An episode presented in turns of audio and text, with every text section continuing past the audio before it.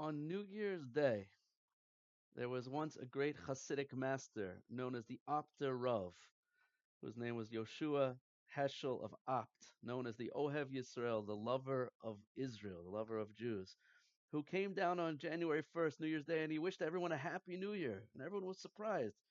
What's the Rebbe wishing everyone a happy new year for? Of course, Jew, the Jewish New Year is on Rosh Hashanah several months ago. Why is he wishing everyone a happy new year? We don't keep the secular Gregorian calendar. So said the Apter a Jewish New Year, Rosh Hashanah, is very different than the secular New Year. Let's look at the differences between the way the Jews keep Rosh Hashanah and the way the secular world keeps New Year's. Jewish Rosh Hashanah, we spend the day praying self in self reflection and repentance and focusing on connecting to God's mission for the world. Secular New Year's, drunken parties in the street. Jewish New Year, we have festive meals and we spend time in those meals giving each other blessings for a healthy and a meaningful New Year. Secular New Year's, drunken parties, in the street watching a ball drop. Jewish New Year, a month. We spend a month in self reflection leading up to the Jewish New Year to work on making ourselves better for the New Year.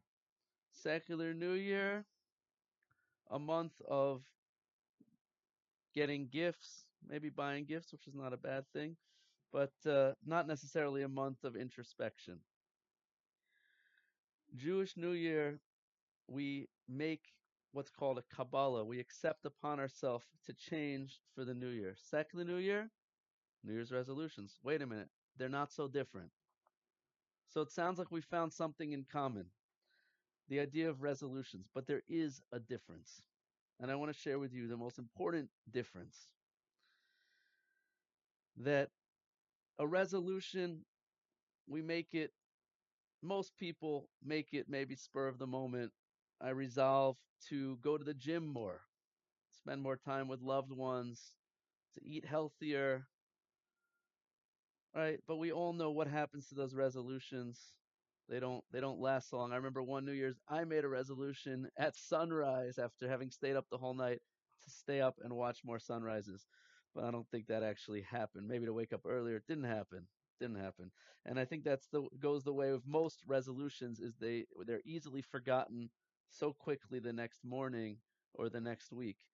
Whereas a Jewish Kabbalah, a Jewish acceptance, the goal is that it should last. So how do we make our resolutions last?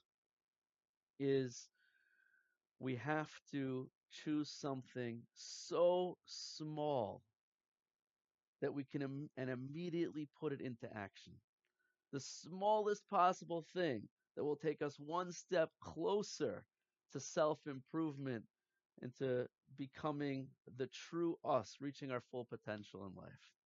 That's what we have to do. And we can do that not only on Rosh Hashanah, we can do that on January 1st, on New Year's, and we could do that any day of our life.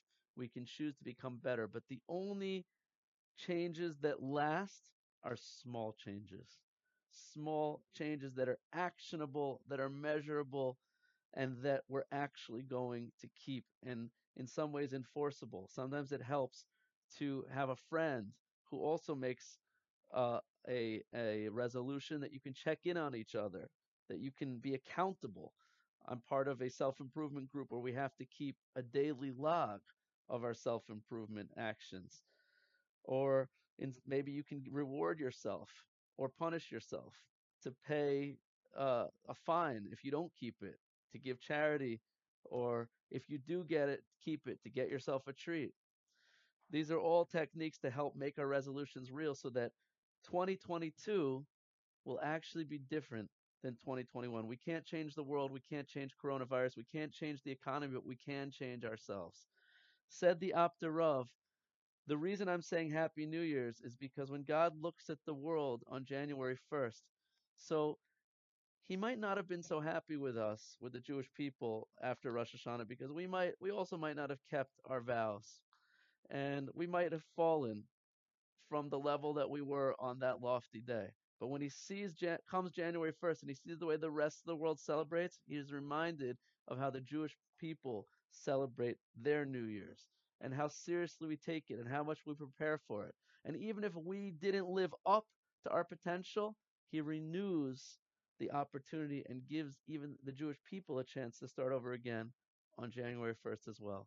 So I want to wish you all a happy new year and a heartfelt blessing that everyone should find that in this new year of January 22nd, that we should become better people and we should all be saved from the hardships of 2021, whether it was financial hardships or emotional hardships, depression, anxiety, or physical hardships of health, coronavirus, whatever else we may be plagued with. This new year, we should all find our soulmates. We should find peace in the home, prosperity, happiness, and meaning, physical, spiritual, and emotional bliss. Thank you all for listening. Wishing you all a beautiful Shabbos and a happy and healthy new year.